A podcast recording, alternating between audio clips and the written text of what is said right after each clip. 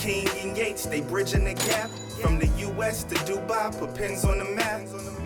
Ball is life, and that's a fact. And a baller's life, about that exact. King and Yates, they bridging the gap. From the US to Dubai, put pins on the map. There's a time to score and a time to assist. Ain't no I in team, let the winning commence. From generation to generation, game don't stop. The new and old school got the game on lock. It's all legendary, it's all necessary. We all been all stars before February. And after that, King and Yates, after racks. But really trying to get some wins, not just padding stats. Two basketball lovers through happenstance. Built a bond that led to greatness that advanced. Yes, sir. Just so disrespectful for you to say something like that. We heard y'all. Listen, they, We they, heard y'all. they bridging the gap. They bridging the gap. They they listen. They they they bridging the gap. They bridging the gap. They they BTG Nation, BTG Nation, BTG Nation. We are back, and because we're back and it's the New Year's, let's give ourselves a round of applause. We made it into 2024, happy, healthy, ready to go. A sl- slightly a bit, just a little bit, tiny bit, rejuvenated. Got a little bit of energy here. Got a little bit. Ace Snipes, put the latest games on for here. So just just hit the back button and go to it. Um, but yeah, man, BTG Nation, you know what it is. Young OG, triple OG. Sometimes when we have the other triple OGs, he's just a double OG because you guys know we got a, a nice little uh, network. But we're here, we're live and direct from Dubai again. Um, Hoop Mountain Dubai, Hoop Mountain DXB, Hoop Mountain AE. That's our energy. That's our love child. We're getting it in out here. It's growing. It's growing. It's growing. It's growing. OG, let's start with a little Hoop Mountain update before we get into the mix and get rocking. What's what's what's it looking like at the top of the 2024 year? Well, you keep saying that we're growing, and that's evident by how busy we are. You know Man, I'm saying we man. just we just started last week, and it seems like, uh, man, it seems like we've been going 18 hours a day, seven days a week. It seems like, but uh, everything's going, you know, in the direction that we wanted to go, and it's super busy.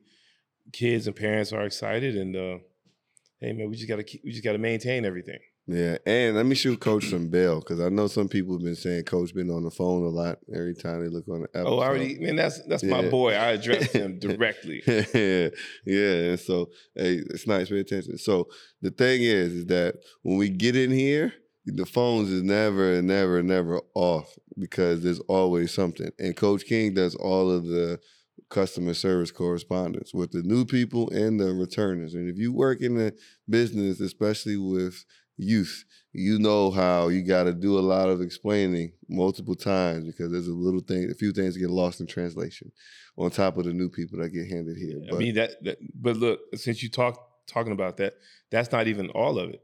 But I didn't even want to get all the yeah, way like people don't understand, like you know that people that commented, like I'm dealing with other coaches, other academies, you know, facility managers, you know, we home, principals, a lot of stuff. Like you know, it never stops because you know Mhm.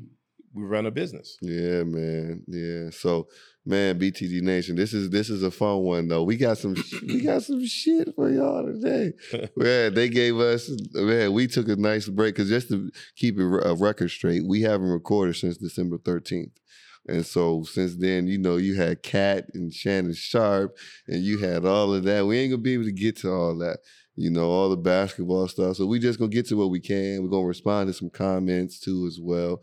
But you guys know we got to get some energy in this thing, right? And so we ended the year nice. We had a, we had four straight bangers. We had some things. The parents was like, "Yeah, y'all get y'all bringing some energy." I want to bring us back to an era that both coach generation and my generation appreciates. And just for you people out there that don't know, I'm not old. I'm only 30. You know what I'm saying? I'm about to turn, in fact, I turn 32 next month. You know, leap year boy. So I got a vibe for y'all today. OG, you gonna love this one. I ain't even gonna say too much. We got a new drop. DJ Lee Bueller. Here it is with the mix. A good morning, America. I America. represent Queens outside of Queens. So when we around these other niggas, I'm telling them, y'all, I represent Queens. Queens niggas do everything in decency and order. And that's the difference between y'all and all us. Mm. Alright? Where you So from? I could be way out Paris telling niggas I'm from Queens. Be in Russia telling niggas I'm from Queens. I'm not on Springfield.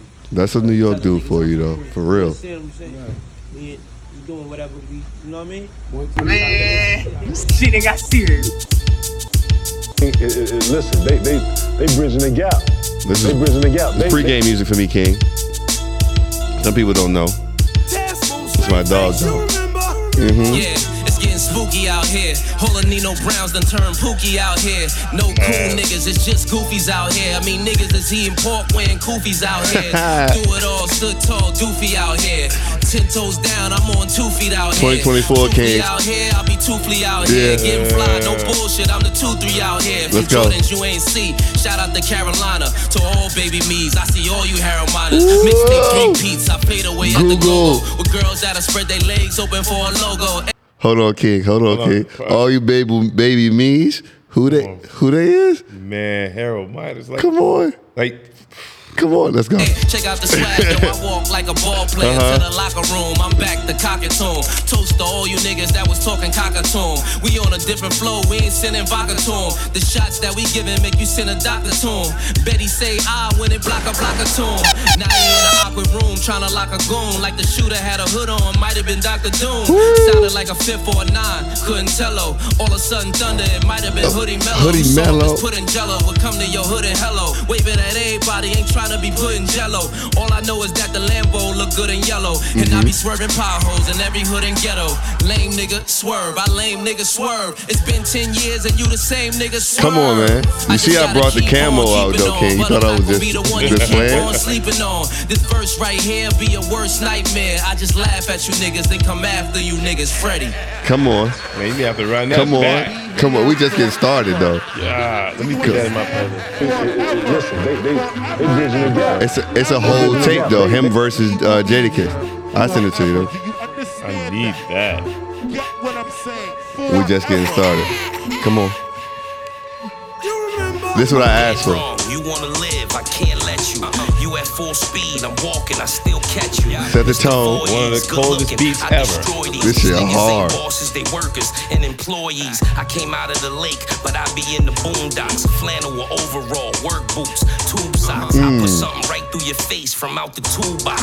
Niggas get hot and make the news. I make the news hot. Come you on. can be as hard as whoever. I crack craniums. You know all my killings are brutal and spontaneous. I like this. Pop out soon as you hit the light switch. Running, then all of a sudden you fall like the white chicks. Might have to crush your Adam's apple with the vice grips. You never see me during the day. I play the night shift. Cartilage, flesh and bone, damn gristle. Yeah. Be my guest. Go ahead and hide. I can't miss you. You already know I reside at Camp Crystal. Lake dismantle your face, revamp tissue. Y'all understand? Man, he said Camp Crystal. Like, you he- don't know about he that. talk- what, what's Jadakiss' real name? Man. Jason. What we talking about right now? Freddie versus. Come Power on. from the hockey mask, James St. Patrick. Three bodies in one night, that's Make a hat trick. Pay the plug soon as you finish, that's a backflip. Spend six, make 12 back, that's a crack flip. Sad part about it, you boys ain't even ready. Preferably, my weapon of choice is the machete. Screaming at the top of your lungs before I mangle you. Zip you up in your sleeping bag before I strangle you. Yeah, I had it in me since a youngin' when you hear that. You don't see me, but I'm coming. Everybody Wordplay. gotta die. Every man, every You woman. hear how the engineer It ain't dropping no off the sense in sound running. Nah, my name ring around the nation. How the crime scene was left, they could tell that it was Jason. Come on. Come on. Come on. Come on. It- it- it- listen, they they they bridging the gap. They bridging the gap. They, You they are now Wordplay. tuned in to the world's Some, famous somebody gonna be happy. Somebody. smoke clips in the ashtray. Reminiscing on the past days. Back before a nigga went cold. Back before a nigga sold his soul. The grass appears greener Come on. on the other side. Cash is way greener over here where I reside. Soon as the summer come around, I'ma make sure you see me. Said I'ma make sure you see me. Hey.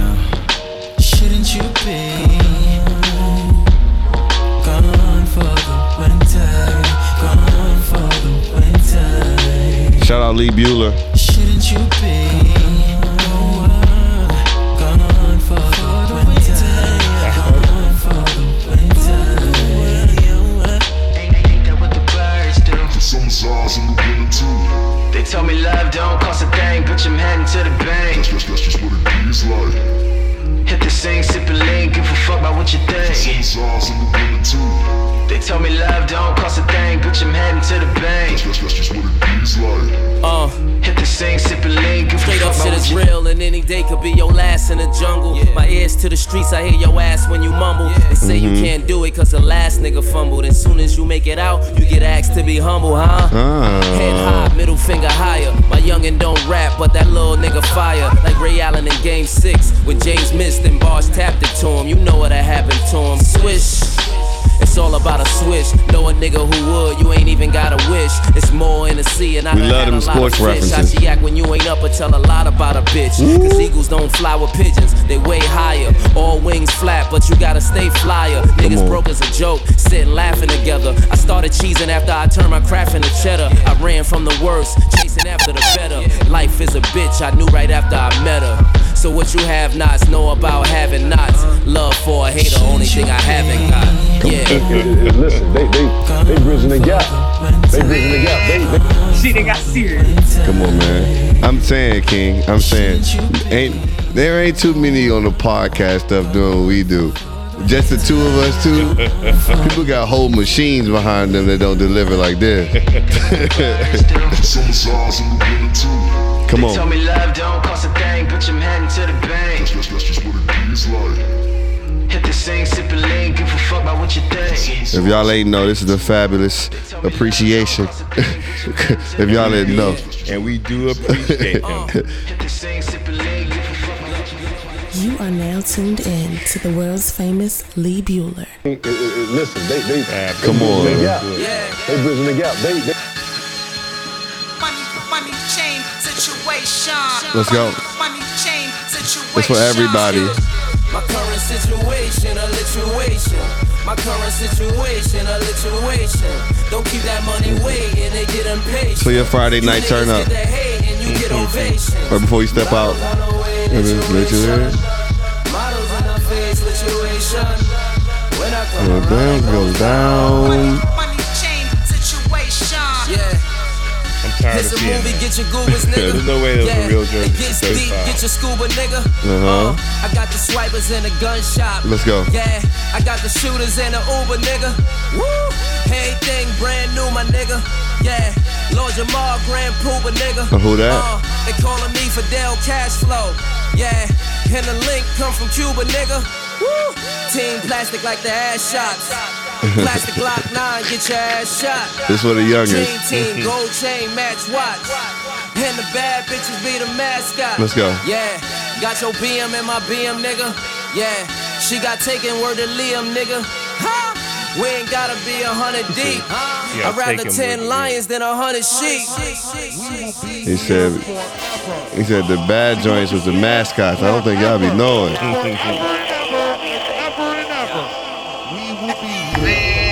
Shit, they got serious.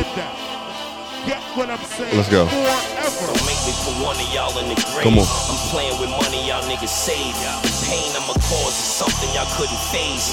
Couple niggas shot, just one of y'all niggas brave. Rushing them to the ER. It's a theatrical performance. You hear this? Soul tape three, nothing we need to say. Nope. The handguns at home. Fuck 'em, just bring the K's for the homies in the county with nothing that's eating trays. Since I started eating, my motto was eat away. Yum. Top five is always followed by DOA. But I was on top when I bottled the Kia Yay. Then I went straight from the block to the VMAs. The way the hands move on the clock, you'd be amazed. Uh-huh. You just feel a burn, nigga, you don't see the blaze. Take a good look in my eyes, you'll see the haze. Right, left, life or death. Either way. You said sour or haze? Guys will cry when they see you. Never show your hand, shit- dying to see your spades. I'm married stuff, to the game, you dying to get engaged. You only gauge Being able to turn on any radio station and hear somebody spit. The goons had it appraised. I might do the rave from my room with the beige. Come on. Bad bitch with me, doobie with the shades. If you ain't self-employed, then truly you a slave. Truly to your ways, brain on your winter coat. Niggas burning bridges, then expecting you to send a boat. Nope. If I'm coming at your neck, think a bullet in the throat. Never gonna forget you niggas. Got 'em written in my notes. I'ma send the goons. A snitch gon' send the folks. They gon' kill you just cuz. Don't make me send a locs. New blue hundreds, spinning C notes. Fresh pair of Tims, vintage pea coats. Come on. up. Never been a joke. Riding since pedal bikes with reflectors. I wanna I wanna go get a. Pico so bad. You know what I'm saying? Get a little double breasted. Pressure and them rookies. Niggas looking washed up as something in a soap. Looking like Adrian. Man, Braun is in the ropes. My shoes is two racks. I should be in the slopes. Might come through in the bubble, same way they send a pope. Parading down Fifth Ave like I'm in a float. That new 850 push button like remote. Controller's hard to have, especially when you broke. They sleeping cause they eating, but you hungry and you woke. Come on. Shorty mouth wet, but her strength is in the stroke. Uh-huh. It's all time, so her name has been a GOAT. She say you got the people for it, then it's dope. The game is fucked up, but if you back, then it's hope. Let's go. Nigga. It- it- it- listen, they they they bridging the gap. They bridging the gap. They they I ain't even gonna bother to ask if Snipe's gonna know, cause like sometimes people don't even know what they're listening to. I know. You know what I'm saying? Like I know. You be in the car, you going off, you like, yo, this is hard, and the person over there just like, like, eh, like, do you understand what's going on here? Like, this was back to back to back. That might have been like 11 minutes of just not a wasted bar. That's just wordplay. Boom, Like- boom, boom, boom, boom, boom, boom, boom, boom, boom. Like that. Engineering, like Crazy. production, like everything, like That was crazy. Like we could play that and be sitting in a room with somebody, and that's how you know too. Like there's levels to to taste, there's levels to understanding. Like everybody ain't supposed to get because I could be sitting in a room with somebody else, and we could be listening to that, and they might not even move. They wouldn't even be able to catch it, right? Yeah, if you if you listen to those those two just now and you don't scrunch your face up once, Yeah, we ain't supposed to be in the same place. you ain't hear it. You ain't Yeah. understand what they were saying. Yeah, we ain't supposed to be in the same place. It's different. It's time and place. I'm supposed to meet you somewhere, like coffee or something. Like it's a little different. So, so man, but that's how we set the tone, right? That's how we set That's the tone. That's a great way to start the year. Yeah, and so before we, there's some topics we got to get into, and so before we get into there, we got to respond. Like, OG, we ended the year extremely well. hmm We had some, we had some viral moments, and now our our our YouTube has been growing steadily, and that's going to take some time. And if those that that listen know that we're here just to provide, you know, to give, to to to vent for one, and just to have something here for a lot of the youth that we already are around a lot, but we don't get to see as much because we're in Dubai now. Um, and so this is an outlet that where we can do that. So anything that happens good from the podcast is a plus, like a major plus. It's not like we're here trying to get rich and nothing like that. Oh, this is this is completely on our own dime. Oh, that's our it. own time. Own time, Own right? dime, own time. Like, No- This is something that we just want to do. We just want to communicate with everybody. Yeah. You know, and before you get into um, you know, The next talk step. about some of the you know the, the comments and stuff that people made. I, I do want to say like we want to have these discussions with you Mhm. guys. But for those of you that respond with crazy language and all that stuff, just be mindful that you're an adult, we're an adult. Yeah. You know, you come on, show some respect. You know, we wouldn't dare we wouldn't dare come out of pocket and talk to somebody like that, you know, especially without meeting them. Because if you're not saying stuff face to face, then keep it to yourself. But you know, let's have open discussions. But like, just watch the language and the tone how you speak to somebody. Yeah, keep in mind, y'all, we bridging the gap. Yeah. And so for y'all that don't know, I'm 32, 31. Now we'll be 32. OG is 20 years older than me. So when he talking to you like this, because he don't play internet games. we, we- I don't either. You won't see me on the internet going back and forth with anybody or nothing like that. But we also are people who, what's the new saying right now? We got emotion in real life. So in real life, we got we have we have success. Actually, the podcast is a success, and we may talk about things later about how people define success. But we are having success right now. We're going through hardships. We're doing all these things, but we do things in real life. Like whatever we bring to anybody, we are doing something ourselves in real life, but we won't bring it up, right? And we won't do the other stuff that people do. We don't name drop. Yeah, we definitely don't name drop. And, and we and we could, you know what I'm saying? Like we don't name drop, we don't call out anybody unless it's warranted, anything like that. But know that we aren't here but to do anything but add value, especially because you guys we see people talk about all the time as there is no balance in positivity on the media. Right? People talk about that all the time. Right. And so we're here doing the different thing. We're not giving you dating advice or no random dating advice, no like uh, you know, the top ten things to get women. We're giving you real some some improvement stuff. And so, but what I will do is because like I said, we went viral at over 110,000 views and 400 comments, 5,000 likes, a couple shares, like all different type of things. And no ads, might I add. I didn't run any ads for us this year, and we've been getting a lot of action. And so one video in particular struck a nerve for the people, OG. And that was a video in which we gave an excerpt about how I was being critical of this age um, in the use of technology to learn. Because I was making a comparison to how because you know you guys if you listen to the audio you know we play music. And you know how right now most of our music is geared towards the older side but we talk about how the older group and even us we can feel the difference in the way music is being made the way it's constructed the way it meets the people the way it lasts and everything because people are growing musically through social media and everything else. There's no artist development, blah, blah, blah, blah, blah, blah. And over the last 10 years, we've seen how that affected the craft. And like I said, we've been seeing the similar type of thing with basketball. And we're going to start seeing more and more ways of how that's affecting the craft too, unless we don't take over. And so some people have some interesting things to say about that, you know? Um, and so I'm going to read off some comments all right, I'm gonna probably read off a couple. How many comments we got on here that I highlighted? Tonight? Give me eight. Okay, we got eight. So we'll give a 45 second, 30 to 45 second response to each. Right. Um, I'll, I'll based on your facial expression, I'll know which one you're gonna lead off. all right. So the first one, all right, at NIL Coach Cal B agent. Okay. Well, let me go slow. At NIL underscore Coach Cal B underscore agent. This is his comment. All right.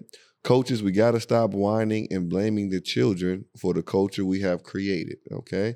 Most of the children, most of these children have to trust that coaches know how to teach, how to cultivate a love of the game, develop children's athletic ability and confidence in learning. We coaches keep complaining about every everything we aren't capable of achieving based on our childhood experience versus learning how to cultivate great athletes and be more concerned with the process over winning. Now, coach, I'll tell you, I responded to him because I didn't like the the insinuating that we were whining type Right. thing. Def- and then yeah, never whining. And then I saw I, I did do some searches. I, I always click on profile, so I went and on his Instagram story, he was still kind of going off about it. He was like. You know, I'm tired of you guys getting on here that aren't hoopers. So, you know, he's calling us not hoopers. And then you guys won't go do the hard work. You guys won't go to the park and pull up with the basketballs, blase, blase, blase, blase. Now, while his sentiment may be true about some, he's in the wrong arena for that. Yeah, yeah. But well, I'll let you go ahead and see. There's a couple of things there, but what you got, King? So if we are the definition of real hoopers, I don't know what you're, I don't know what you're looking for. Yeah. We're talking about people that have been in the game since we're talking about age seven years old, Minimum. and and every age group you've played at a high level. Yeah. Whether it be middle school, high school, college, after college, professionally, AAU level, whatever. We've been around the mix, Mm-hmm. and you know, you you know, the last thing you, you mentioned about pulling up to a court, like, you know, I'm 50 years old, and anywhere I've I've been in terms of playing, coaching, or living, whatever, I've definitely been in the community. Mm-hmm. You know, whether I'm I'm going to play, you know, uh, play with the guys, um, go help the kids or whatever. You know, I'm one for sure. I've given when I didn't have anything to give. Mm-hmm. You know, because I've had this argument with many other coaches that I've, you know, you know, coached against, and you know, and we talk about our hardships, whatever, in terms of like trying to provide something for the kids to help them move forward, but you know, having issues ourselves. You know, no one, no one cared about my home life. No one cared about my bills, whatever. But I always made sure that I gave as much as I could, whether it be time, Yes. finances, you know, or any experiences that I had before with the kids, you know. So like when people when you say stuff like that, man, you need to do your research, you know, before you say stuff like that because that I take that stuff personally because you don't know what we've done. Right. You don't know what we're doing right now. And then that I want there's a specific part, right? Because I'm going to respond to the first half where it says, "Coaches, we got to stop com- stop whining and blaming the children for the culture we have created, right? And then to the second part, I want you to, to respond to this one, coach. We coaches keep complaining about everything we aren't capable of achieving based on our childhood experience versus learning how to cultivate great athletes and be more concerned with the process over winning. I want, I'm gonna let you respond to that one. What's what's what's that that you're taking from that? in in terms of what we weren't able to achieve, I mean, there's only but so far you can go in terms of basketball, and, and then you get to we're talking about the less than one percent of the world is playing in the NBA, and then you're talking about EuroLeague and things like that. But you know, in terms of like, what haven't we done? That's the Yeah. thing. If you if we haven't done anything, and we're speaking on things just you know um, just off the top of the dome, and we're making stuff up, we're pulling stuff out of the air, then you haven't done your research at Mhm. all At, at you know, all. because we've continuously said we don't name drop, we don't talk about things that we've done. We only talk about things that are relevant right now and our experiences. yeah. You know, and I and I, you know, we I don't want to get into things that we have done because eh, It don't matter. Yeah, we don't have to do all that stuff. Yeah. Everybody that's responding to us is supposed to be um, we're supposed to be better than that. Yeah. You know what I'm saying? We're supposed to just bring out the best in each other. And, you know, the thing is like whining. No, Mhm. this is this is not whining. We're just stating some facts and we're talking about feelings that not only do we have, but people that are currently coaching in the game Yeah. on the high school level, AAU level, college level, and pro level.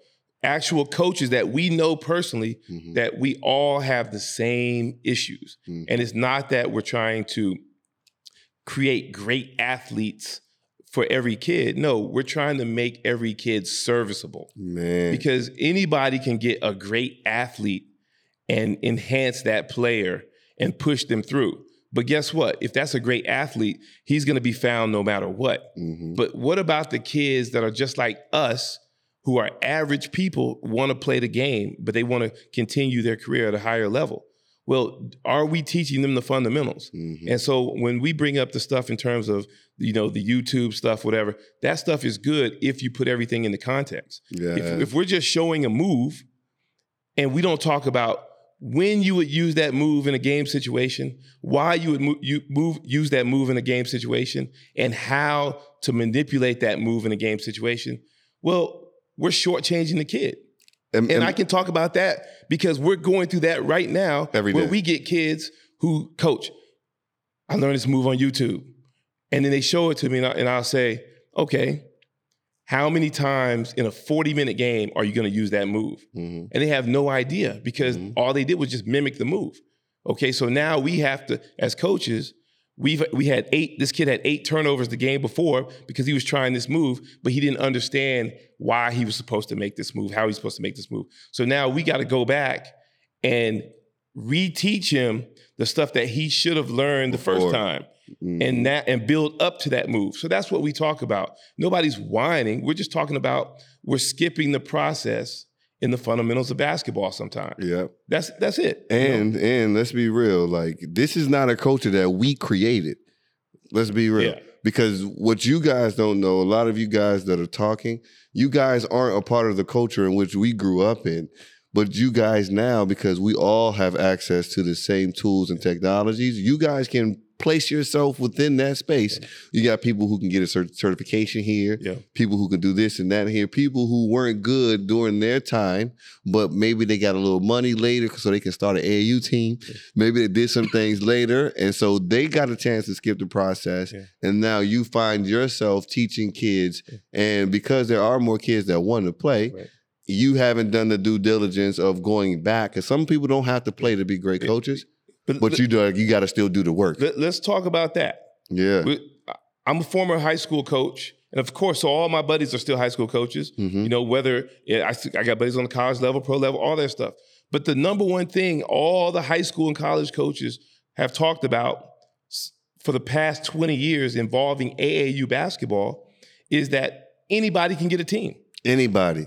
Anybody can get a team. And so what happens is, for those of you that may not know this, if I happen to put a lot of money into my program and I persuade certain players to come play for me, we might just go show up at different places and play because we're talented, But we can get away with that because they're talented. Mm-hmm. But what about the other guys that are just getting together with the kids and just getting a group of kids together, taking their money Mm-hmm. and going to place where, but they never practice, or they never, or they never talk about the things that go along with being a student athlete. Because these kids, AAU basketball, at some point you have to be a student athlete unless you are one of those very few that can jump straight to the NBA or a pro level pro league somewhere else. And so that's the problem. You know, and trust me, I know a lot of guys who do coach AAU basketball that are not high school coaches, but they take it seriously. Man. And it, and the only reason they're not high school coaches or coaching on the collegiate level is because they're successful in another industry. Yes. And so, but th- so they give back to the kids in the summer.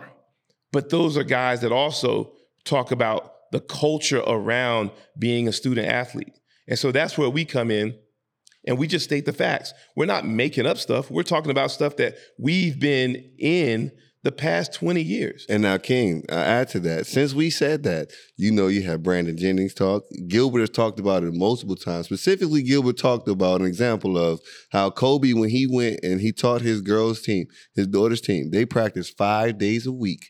If you couldn't come to practice every day, you weren't starting. So that means Zach Randolph's daughter, who lives far, could only come to practice three times out the week. So she didn't start because you had to practice every day. But they practiced every day. And now I didn't know AU wasn't practicing that much. Yeah. I didn't know that because where I grew up and where I played, one, you had to try out to even make the team. Right. And you, you had to get lucky enough to make that. And then it's a commitment. You gotta- a, it's a commitment. You got to sign up for a commitment. Right. But everybody couldn't play because there's also levels to it. Right. And then you had to practice no matter where I was at. Where, and I won't say the names of the teams because I don't want to name drop again and people look at it crazy, but I was in practice. I was in practice. I was in, we had days where we had skill days specifically where all of us were together from our um, 13U to our 17U where everybody was in the same gym. And then we had two, three days of the week where our respective teams are over there working on games. But we practiced all the time. Yeah, and all the time. And the culture around this that I keep talking about is not just on the court. It's in the classroom. Yeah. It's in the community. You know, we we can't and I, I I've experienced this, you know, where people get kids in the summer and go play, but then after those summer tournaments are over, they could care less what the kid does. Exactly. So what what are we saying? We you don't need academics? That's crap. You know what I'm saying? When you when you talk about it's less than one percent of people getting scholarships. So you mean to tell me even that that less than one percent they don't have to have grades to get to school? Mm-hmm. But we but it, you won't teach that if you don't, Don't know. know. And If and that you don't know what. I'm saying. So when I say when we say sometimes people are leading the youth that may be leading them the wrong direction. Sometimes it's not intentionally. Sometimes Mm-hmm. they mean well, they just don't know. But we're talking about the ones that are in it for just the money grab. Man. The money grab, or we talk about they're seeking the limelight because I got this kid, I got that kid. Well, if you're gonna get them and those parents are gonna put their, their trust in you, well, try to do the right thing. And that's all we're talking about. That's what we try to do. And you know, and you know, I take this very personally when people attack, you know, our character in terms of what we try to do with the kids. Yes. You know, and, that's and, just and that's just the first one, right? And so I'm gonna read all four here, right? This is funny. You know what age this guy is, right? All this back in the day stuff is cynical. If nobody knows how to play basketball, why is basketball better than ever right now? That is at Florida, that sounds, right? Mm-hmm. Next, so many people complaining and aren't doing anything to help the game. Everyone talking ain't smart. Change is change. Whether you like it or not, learn how to adjust. At B Sun 423, right? Now, this one here, this one is cool because the people started knocking his head off, and I didn't even have to get in there too much. This is so funny to me. He had a lot of O's in there, right? Talk about kids are now learning from YouTube, TikTok, and Instagram as if it's a bad thing. You don't learn from that because it wasn't around then. Duh, you played outside because there was no 24-hour gyms back then. Man, y'all sound like old people. Now I'm gonna get it. We're gonna get in on this, right? And then the same guy, JB Ball in 11. Back when these dudes was learning the games, bigs were taught to play with their backs to the basket and inside out. We now know that was incorrect, right? Okay. And so Um, let me get a little bit off because I know you about to fly off the top of this one because this one was, was all the way dumb, right? And so I'm gonna start with um, this uh, all back in the day stuff, right? If you come anywhere on any of these platforms and you want to tell us that basketball is better now than ever before, prove it. Give me facts. Go to these high school games, go to these middle school games, go to these AAU games, sit and watch a full college men's basketball game, sit and watch a full NBA game, which people are not doing it nearly as much now as they did before. Look at the ratings and prove to me that basketball is being played better. Matter of fact, go ask these coaches. If you are from um, the DC area, go ask Coach Stevens, go ask Coach Malone, go ask Coach Turner, go ask those legendary coaches there. If you're from the Chicago area, right? You go to Mac Irvin, go ask these people who've been around for multiple generations, like Coach King, and ask them if basketball is being played better now than it was ever before, Right. and see if So- you can prove that. First, you know, everybody has their opinion. If you think basketball is better now, that's fine. But here's the thing you don't have a right to condemn someone else's opinion, which you do doing with us, Mm-hmm. without having seen multiple decades of basketball. Mm-hmm. And see, I, I'm 50 years old, so I've seen different decades of basketball. So I can, yeah, I can give my opinion because it's, you know, I'm free to do that. But what I'm saying is that I I take into consideration what I've seen through each decade of Yes. basketball. You know, and the one thing is when you think about the level of play, okay, everybody says that today's players are better because they're bigger, faster, stronger, more skilled. Okay, here's a here's something to kind of think about. Okay, in today's game, there aren't any bigs. And what we Mm. mean by bigs, we're talking about real rim protectors. Because a guy by the name of Rudy Gobert, which not me, not you, but in general, people people try to clown him and say that he's really not that good. Mm-hmm. But he has a hell of a value because he's a rim protector. He plays hard, and he's he's really really good at working on what his strengths are. Mm-hmm. And so he, he's going to maintain a job. But you think of outside of Rudy Gobert, Jokic, Embiid, how many other bigs do we have that do one or two things really well? Yeah. You know, and so we think about Embiid and Joker, right?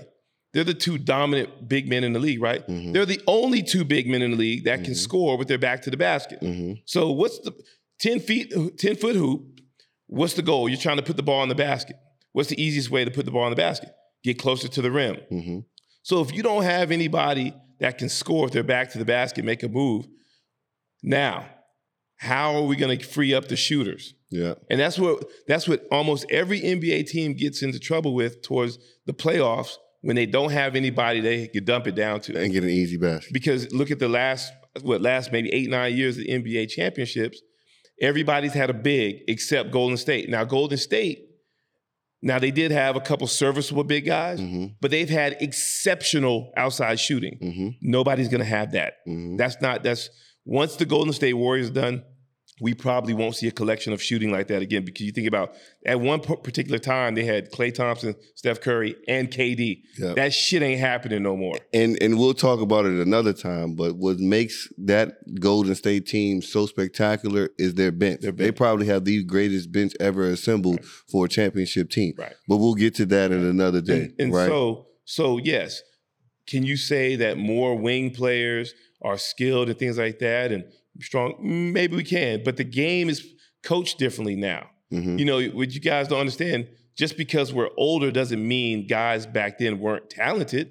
It's just the game was taught differently. Yeah. You were taught to be, how can I say, more effective, you know, by being conservative.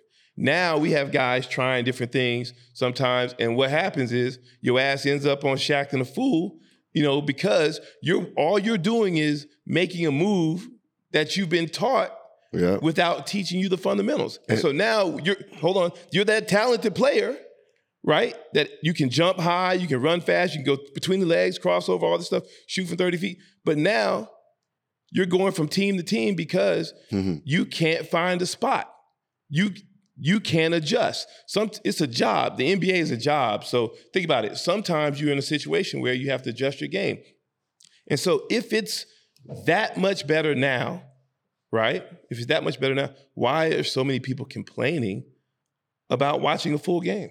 Yes, and then I ask you, I ask you because this is what my next thing. Would you say then, because of the leash that's been given and the leash that's been taken away, and the unadulterated space people give and everything else, would you say that they don't know how to value the possessions anymore?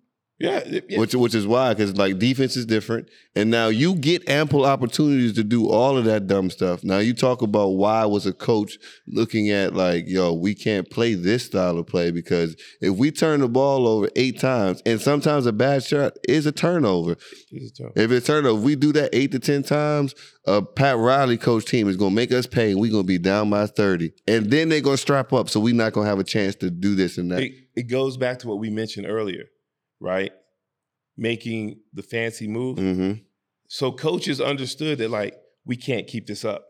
Mm. We we you know oh it's a fantastic move, the highlight move. We we we know we can't keep that up for 82 games. Yeah. College coach, we know we can't keep that keep that up for 40 games. So you you make sure you try to be as efficient as possible. Mhm. If you go back and you think about some of the great guards from back in the day, can you imagine if they had the open space? Yeah. Then get or or or the the style of play was, hey, let's just get up and down. Yeah. What? Man. Mean, it'd be just as spe- spectacular.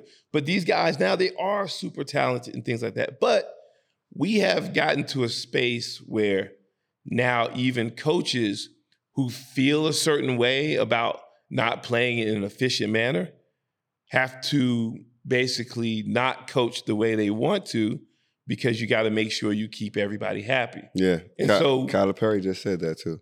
if all these players are, you know, even the bigs, or if they're all shooting off the dribble, if they're all shooting threes, they're all spotting up, who's rebounding? Yeah. Who's who's protecting the rim? Who's setting hard screens and rolling?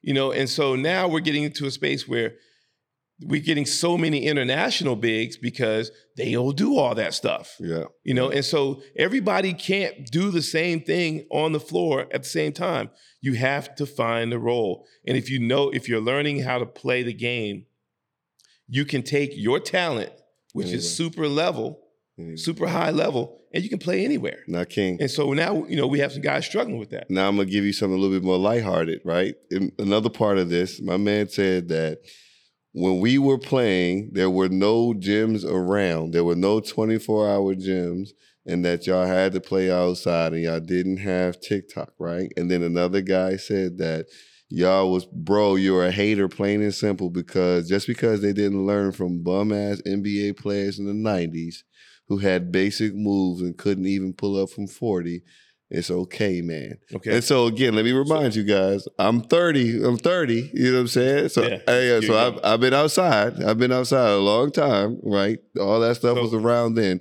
But I want to remind you guys when this is these are the comments that lead us to say you gotta do some more research and understand what it means to actually be a hooper, right? 24 hour gyms have always been around. Listen, if you That's what. If, you're, if you think that we didn't have 24 hour gyms, you definitely didn't do any research before you said anything.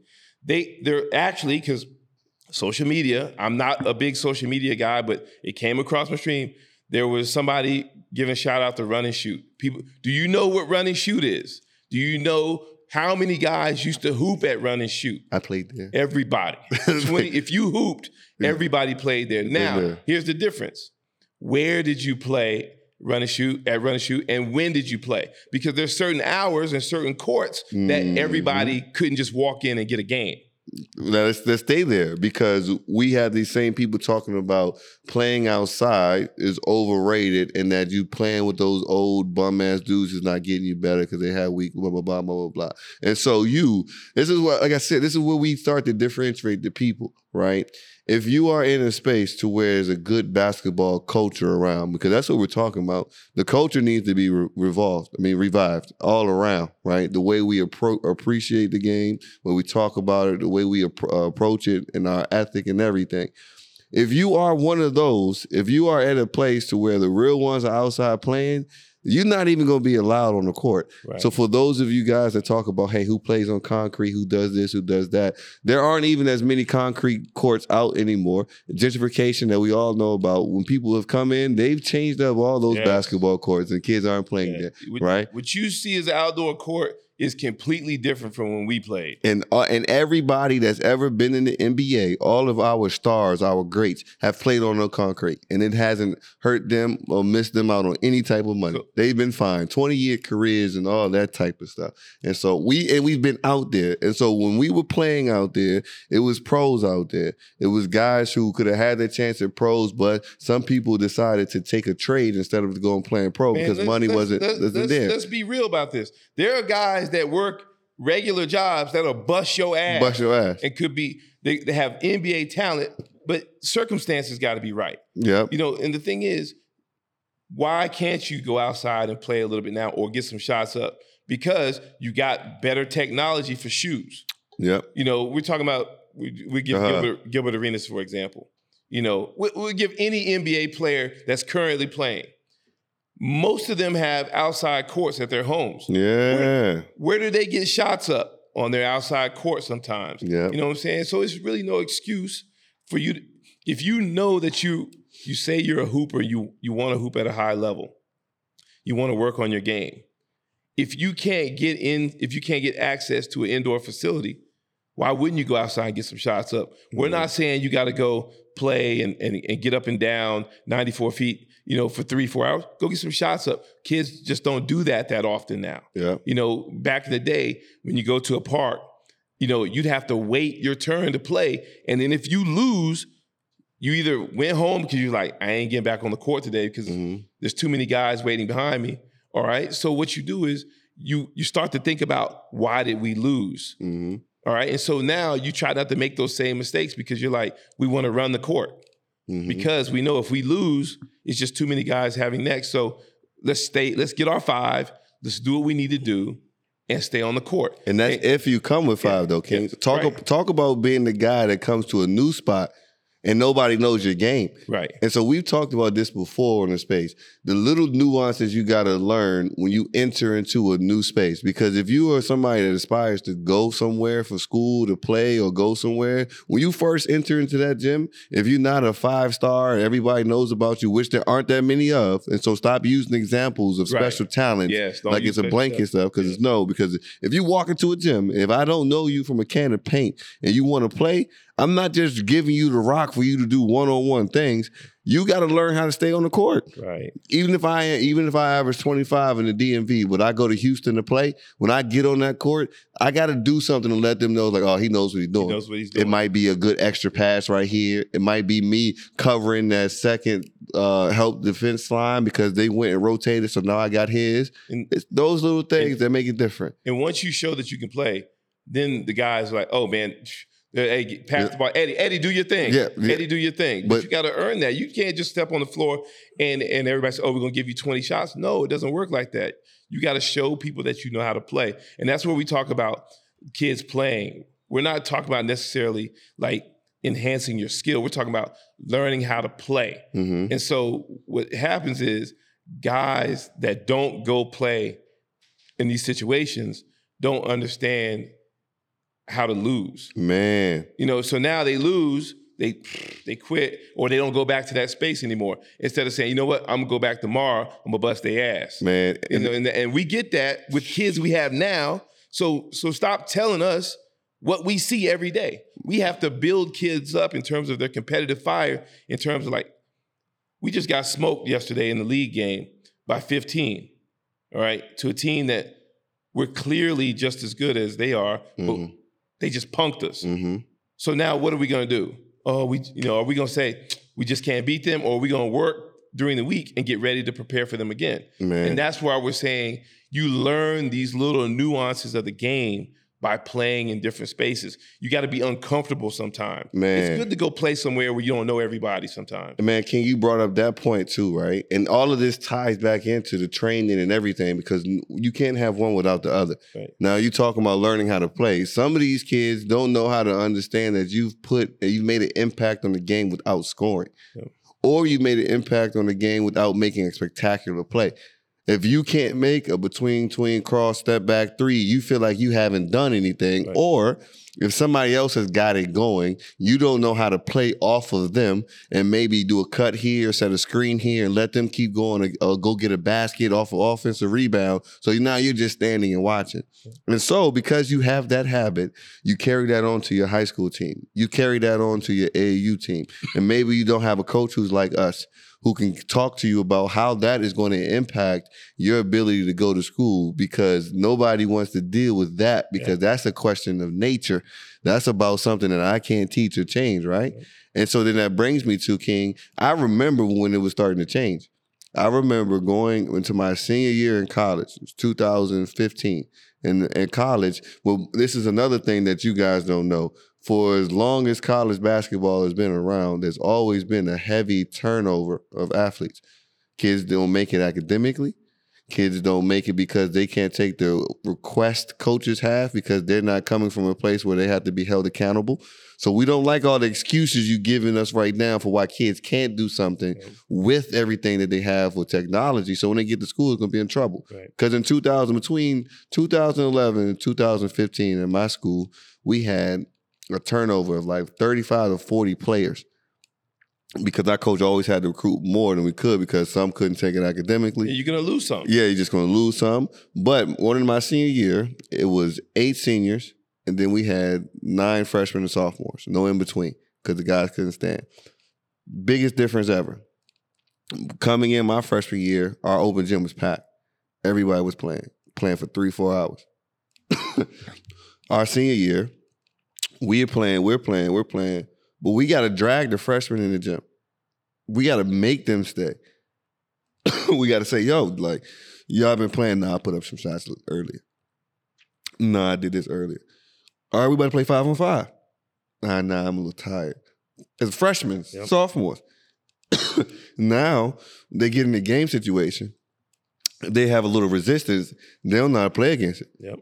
The, the, our, they struggling. A lot of them didn't have good careers after we left because we were taking over the brunt of the the load. And all of that went back to theirs. Like, yo, you really got to be able to handle this here. It's like, mm, Yeah, you can't do it. You were good enough to get there, but the work doesn't stop. It increases because that is a higher level, and you're trying to you're trying to survive. And so, if you stop working, you know that you're gonna, you're gonna have some problems. You know, you're gonna have you're gonna have failure. You know, and you're gonna have failure that you're not gonna feel good about because you you weren't able to give your best effort. You know, and that's and that's what we talk about. We're you know we're not talking about um, you know the super talented player that you know No. you know he can he can probably you know stay up all night or maybe miss a workout and still come in there and and be better than everybody. We're talking about 99% of athletes that make it to high school teams and then to college. You got to work and you got to know what it takes to be a good student athlete, you Yeah. know. And that's just that's what we're talking about, you know. Nobody's definitely nobody's being a hater because haters don't give props Yeah. to, to players that they see that are killing it today. Yeah. You know, haters don't talk about how, man, we love that kid. He's got a great work ethic. That kid's super talented. That kid's unselfish. That Mhm. kid, you know, that kid's very coachable. We give credit where credit is due, but then but we're talking about the kids that we see struggle. Yeah. We're, and- we're concerned with them. And they're the ones that need us the most because they don't have the athletic ability. Now, this is the last one, King. And this guy said, whether it's TikTok, YouTube, etc., it's a form of studying craft, not just highlights. So we shouldn't be in generalizing that statement either. And then they said, oh, invite only workouts make the run better instead of a free for all, blah, blah, blah, blah, blah, blah, blah, blah, blah. And this, and this individual also said that kids aren't just getting scholarships and looked at just because they can run and jump anymore. So one, that also means you don't know what you're talking about because a coach, a coach will always take the athlete, especially if they feel like they can mold them into something. So some people, all they got to be able to do is run and jump because some things you can't teach. so you'll take it. Here, here's what's put that. Here's something that put that to bed right now. If that's if that's the case, why was Joker taken in the second round? Yep. Yep. Think about that. Yep. People Joker laugh at him. People laugh at him because he can't jump that high. He's slow. He does. He doesn't look like he's in great shape. And so that that left question marks on him, and he got drafted second round. You- You think if people looked at him in terms of just being super fundamentally sound, playing smart, playing hard, you think he'd have gone second round? He'd been first round pick. Nope. Nope, because there's certain things you can't teach. You know? now, because you you get to see him now, you're like, oh, how do you miss out on that? But yeah, was- you, yeah. you don't know unless you're in the game. Yeah, you you think you think he's doing a lot of crazy stuff in, in training, or is he working in the game? Right. Like, and and so you know, people say we're old. I, yeah, I am old. Yeah, but Yates, you know, you're 31, right? And when you think think about the new the the new guys, right? Most of the younger guys right now say Kobe Bryant is your idol, right? Right. And so if Kobe Bryant is your idol in terms of who you see as the best basketball player as you were growing up, so you're gonna just completely dismiss things that Kobe has said himself about past NBA players Yeah. and how the game is today. Yeah. So think about it. Yeah. You know, when you when your great players give love to the old school, you know, you got to take that into consideration that it must mean something. Yeah. You know, and and it's not that he's hating on um the the new guys. It's just he's making a statement from his experiences. Yeah. You know, and that's what, you know, hey, you know, the guys we have today, man, these guys, these guys can do a lot of things. But you know, but we have to also say we're not gonna shit on the the older guys and say they couldn't do this, couldn't do that, Man. because they they could play. Absolutely. Now, and I'm gonna end it off here. Now, with the notion that TikTok, Instagram, and YouTube are a, a, a variation of studying film, that's not true. That's not true. And for anybody that says that, they haven't been in a real film session, right? And so, what you don't get from, and you've already talked about this, we don't get disclaimers in these YouTube, Instagram, and TikTok reels and videos. You don't get disclaimers because those are things that are quick highlights trying to grab your attention. Right. They don't care about what you're learning from something. And typically, when you go to these uh, um, different places and look and read or something, unless you are watching an old coaching clinic, you're not breaking anything down all the way. It's like watching a damn vlog for it Right. right? What we're saying is when you look at a film or you look at any of these games, are they saying that this is a move you should be making if you are a 13 year pro and you play in this type of system because this is the type of stuff you're going to get? But before you get to here, I have seven videos of perfecting your pickup, per- perfecting your pull up from left to right, perfecting your footwork off of that, perfecting your footwork playing on two feet before you get to these moves. This is why we're saying that's not studying film.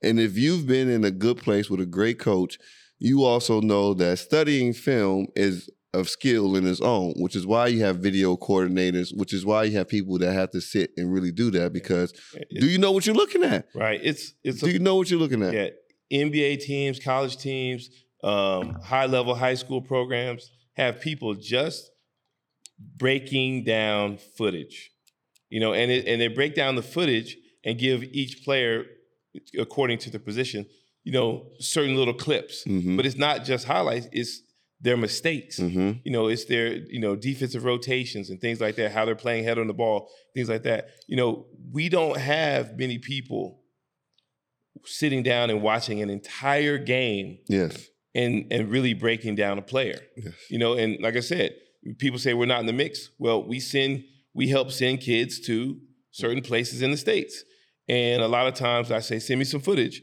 and I get only a three minute highlight reel. Mhm. Well, I look at that highlight reel and I say, oh man, you you can do some things, but I want to see a game too Exactly. because I, I need to know how to explain you to a college coach that's going to take a chance on you.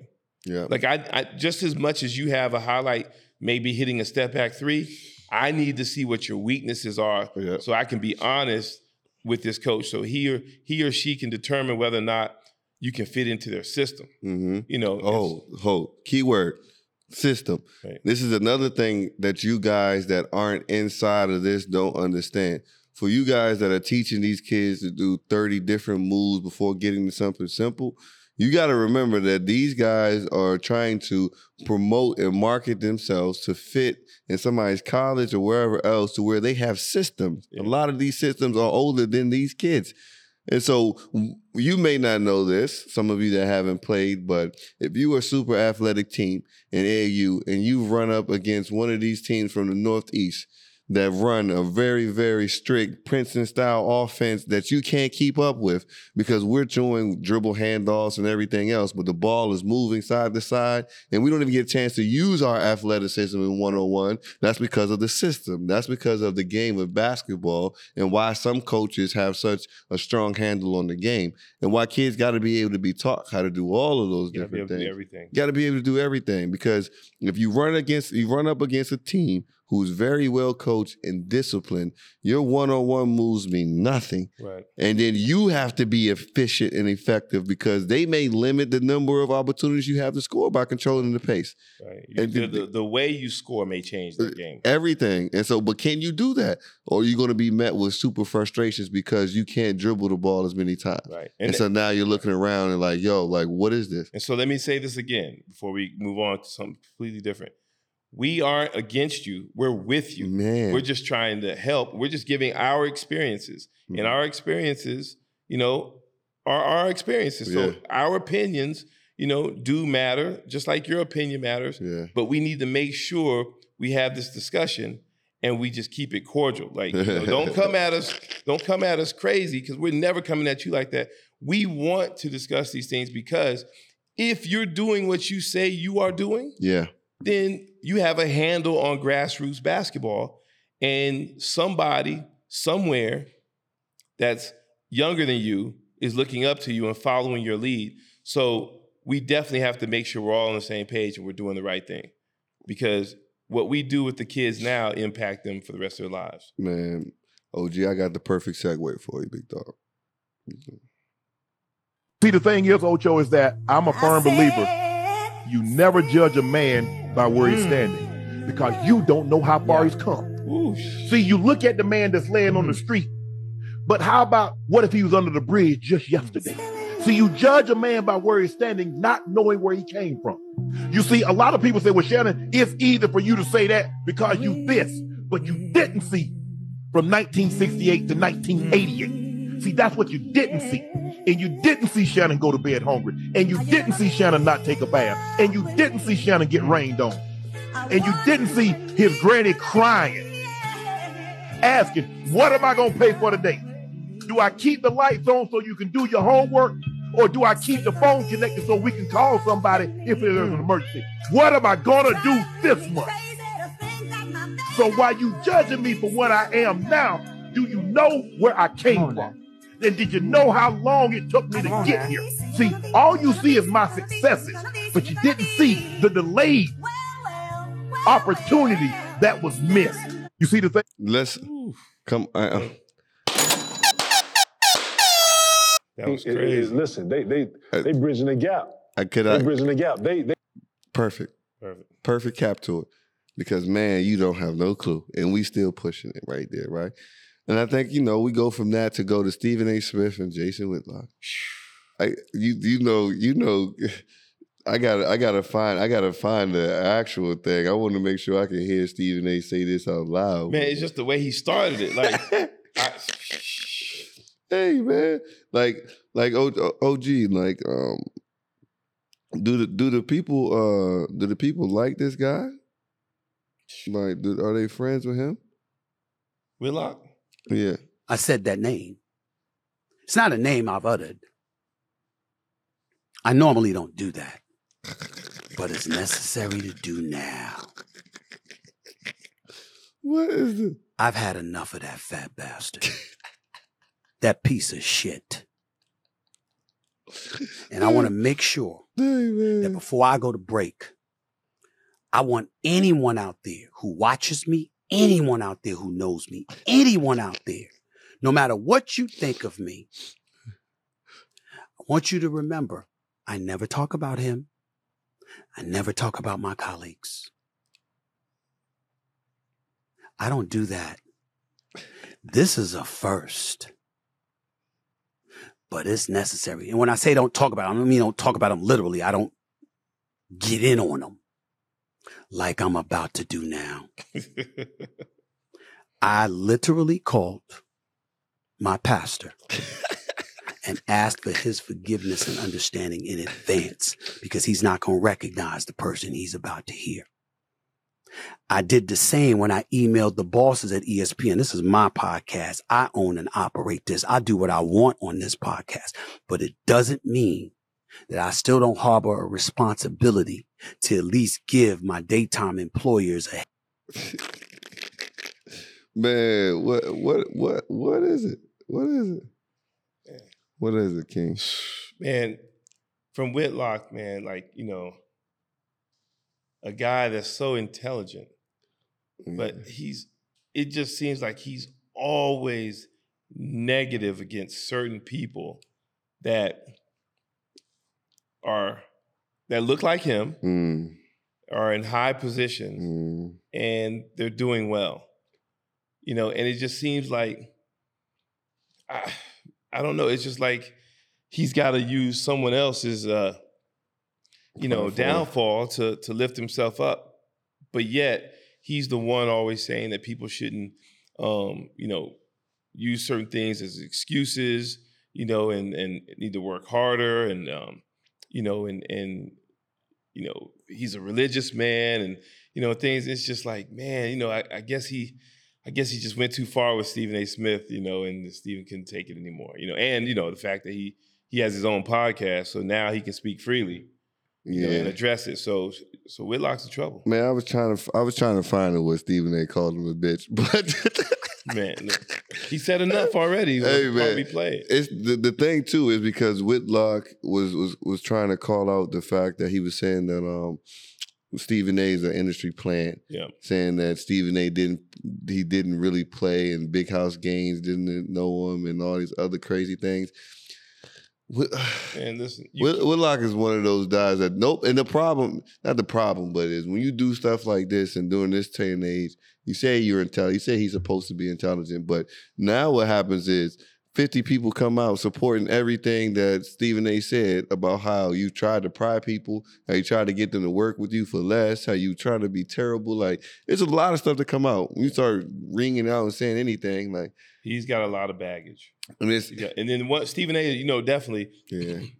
he's one per, pe- one person that if you've been on social media or watching mainstream uh, uh, sports, he's one person you shouldn't mess with. Yeah. You you should not bring up his name unless you've done extensive research and you don't have any skeletons in your closet because he will come Yeah. at you. Yeah. Like that's he is ESPN. Like Yeah. you know, and if if they were to say he's got to go, trust me, he'll land on his feet somewhere else and be saying the same thing and doing his own thing. So it's Yeah. he- they picked the wrong one. Yeah, and, and and Whitlock, you don't have no friends in this, my boy. Like you know, nobody likes you. Like that's not even, and that's and you not even playing like the villain, so to speak, like Skip was. People just genuinely don't like you as a human. Right. Like that's a whole different space. Like Right. you need to take some time away. You know, as much as we made Draymond take some time away, you need to take some time away, Whitlock, and go do some soul searching and figure some things out. Cause you you got some other issues that people just can't get together, man. And because you you- you know the next person going at him, oh yeah, Deion gonna get him soon. oh for real, Yeah, he, you you know, he had been killing Deion for the whole season. You know about you know you know taking the Colorado job and you know how I didn't see you that. know how he he brought so much light to Colorado and you know and Whitlock Uh. sees it as the wrong way. You know because Deion is he bigger, um, he bigger than the school. he's bigger than the school basically, and Deion is one with the new generation. Yeah, You know, and, and yeah. you know, and and Whitlock went at him hard about promoting his kids. But the Mhm. thing is, like, let's dog, let's be real. Deion's kids, Shedeur only went to Jack State because Deion was there. He could have gone anywhere else in the country, you know. And so he's and you know before you know the weaknesses of you know certain aspects of their team because you know they just put it together started coming to light. Uh, he was throwing that thing all over the place. For, sh- for Oh sure, shit! you know. So this is what Levar, what he, Jason Whitlock said about Deion Sanders. If LeVar if LeVar Ball had coached his sons in college, this is what it would look like. Mm, yep. Deion is nothing more than LeVar Ball with someone who was foolish enough to give him five to six million to coach that. I might punch him in his face when I see him. Like, Right. what are you crazy? Yeah. Like I ain't even gonna sit spend no time on that. But Yeah, well, this I is mean- this is also why people, not people. This is also part of the reason why players are getting into media Yeah. because people like him. Right. Right. And so you know from there, people just dig up all the old videos. He asked something stupid to Kobe. Like Kobe's like, like what? But it's a, there's a lot of those. And so for every one Stephen A. or Mark Rowe, whoever else, there's ten of those who just ruin it for everybody. Right. Man, Can't but hide now. not at all, not at all. And speaking of ESPN, ESPN in trouble. Pat McAfee, you know Pat McAfee. Oh, something's wrong with him. I love him. He, he lived on his own planet, and they crazy. they ain't doing something right over there. Pat McAfee went online and called out the guy's name. Yeah. and was like, "Look, like you gonna be in trouble, my boy." Listen, man. Anytime you come on on your show, you got a oh, you wearing a, a wife beater. I shouldn't say that. A black joint too.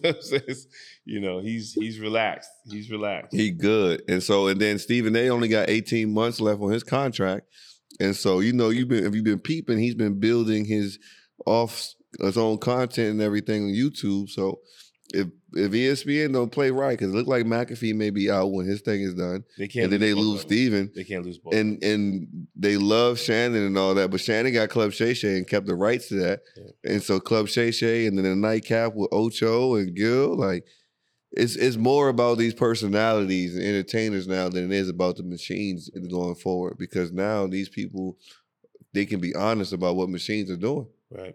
And so they can really say and move and be like, nah, I don't need you anymore. So that's the beauty of the tech time, right? Um, but let's talk local news, King. Dubai has the Euro League coming 2025. So let's start with the appropriate sounds. Uh. So Euro League is coming. Um, per it's a Spanish news media outlet. It said that a league, a team that's, that Dubai will be in the league for the upcoming 24-25 season. And so nothing is in stone yet about time, um, but there will be a Dubai team in the Euro League, Hmm. um, and uh, they'll play at the um, Coca-Cola Arena. Um, let's see what else we got. Um, Thirteen shareholders of the EuroLeague, Barcelona, Real Madrid, Basquiona, Olympiacos, Pontiacos. A lot of names I can't re- pronounce. Um, and so each of them received some money from Dubai to enter the space, um, which is not bad at all. So there's a mutual benefit. And then initially they sought to organize two Final Four tournaments, but this proposal was rejected. So nonetheless, basketball is coming and better basketball than what's already being played in this pro league here. And so I'm excited about that though, King, actually. Because I want I'm gonna look forward to being able to take some of our young youth players and my wife and my kid to this game and being able to see something Right. like consistently. Um, so is is they're just gonna play the games here, or it's gonna have, a, it's a, team. A team. Okay. A team. They have a team, and then they'll be in the Euro League. Will they will they play some games in the local league too? Um, probably it's like as, to warm up type stuff. Probably, most likely. Um, but also there is starting to be a new influx of talent coming into the GCC period between Qatar, Kuwait, Saudi, and Dubai's league, UAE league. UAE league is a bit slower because the competition is not the same, but people are coming. Lifestyle, money, and payment and just the growth about everything around here. So people are coming. So have you talked to any of your people about what it looks like for EuroLeague to be here, or, or even what how they feel about basketball in the Middle East now? No, I just you know I just heard of it from you today, but I'm definitely that those will be conversations we'll have soon because people will be asking me about For it. sure. You know, um, but I mean, man, have a EuroLeague team. That's a great start. Great. Great start. Yeah. That's um, you know, people don't see it now, but you know that with the NBA having preseason games in Abu Dhabi, that's going to bring the level of basketball up a lot in the Increasingly. UAE. in the next ten years. Yeah, yeah. And people people have been asking, are we going to coach or, or am I, are we going to try to play or something? I'm like, I, I can't see myself doing that, but who knows? Yeah.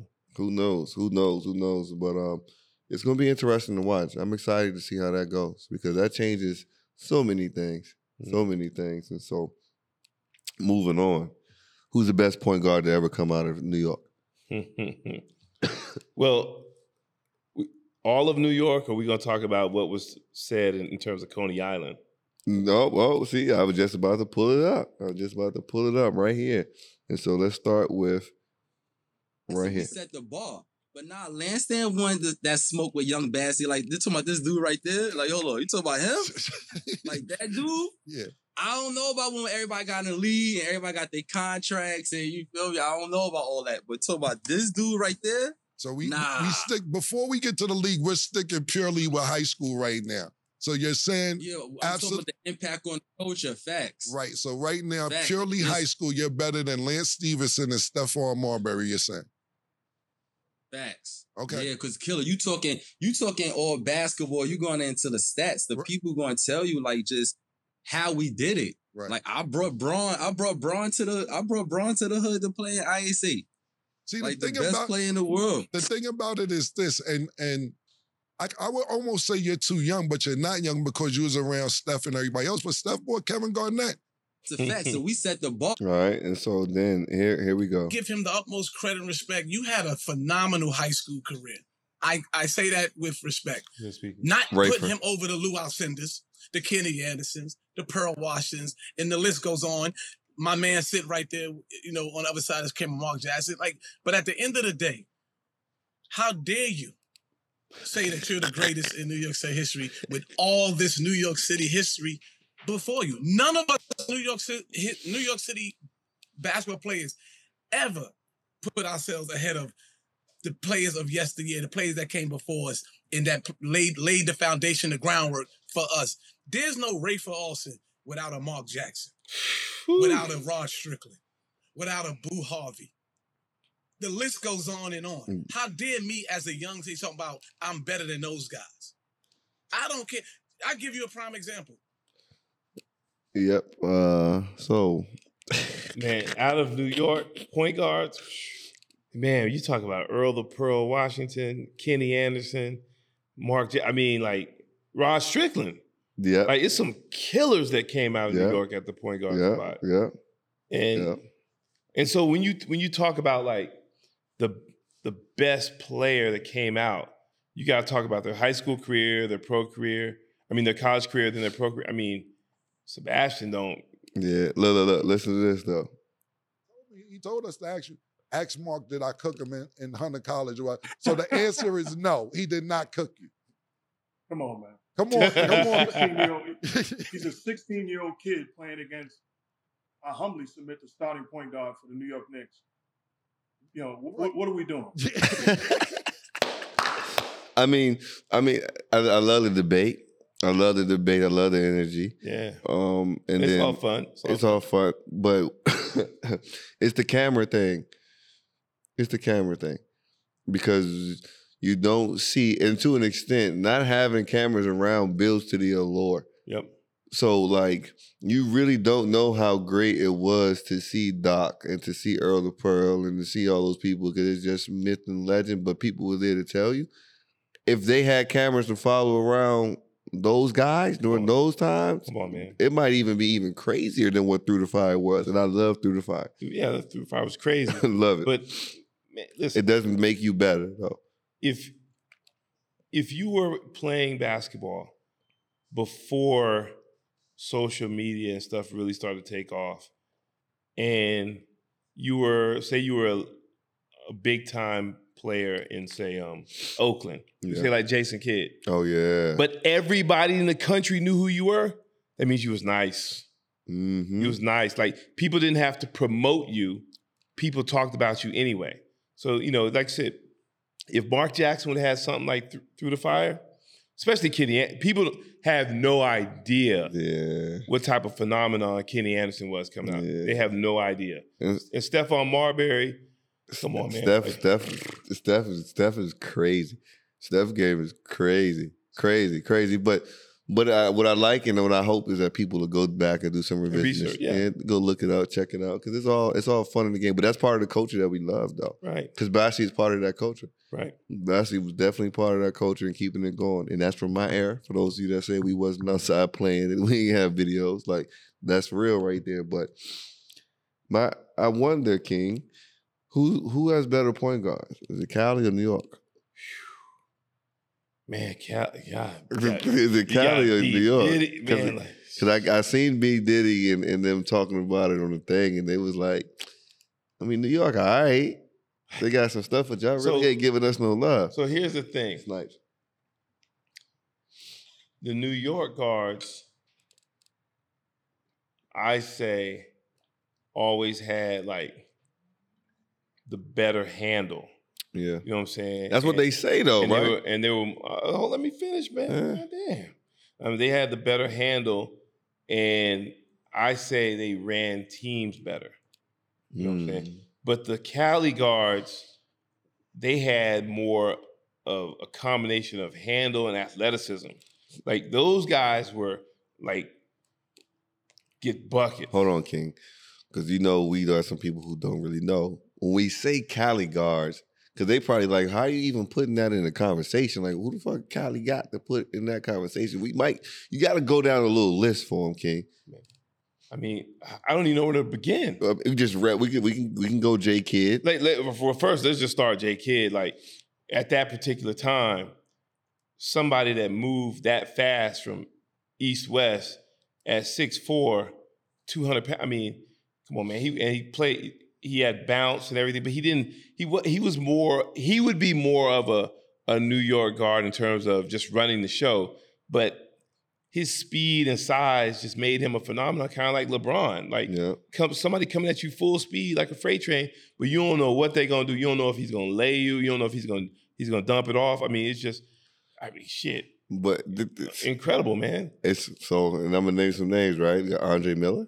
Uh, You got J Kidd. You got B Diddy. You got Baron Day. You got um, Brandon Jennings. You can definitely give. him- You got Gilbert Arenas. Um, you got people. You got Gary Payton. People don't even know how good Baron Davis was. They don't really. This is this is a dude who not only could handle the rock, shoot the rock, get to the rack, dunk on you. crazy bounce after two knee surgeries. Yeah, and a back injury. like just crazy. You know, and we talking about we talking about muscle guards too. We ain't talking about scrawny dudes. We talking about dudes that'll body you. Yeah. You know, Brandon Jennings slider frame, but but but again, he's got a lot of herky jerk in his game, and he's a lefty. So it was Yeah. hard to handle him. Yeah. You know what I'm saying? But And who am I missing? Because that's why I threw Andre Miller out there. Because there's some of those people who are legendary guards, point guards, who aren't the critically acclaimed names. well, you know, here's here's one thing. You can just if you talk, if you see interviews of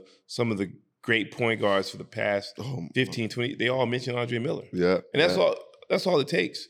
Somebody that is well known mentioning another player and giving him credit. You know, he's tough. Where Mike Bibby from?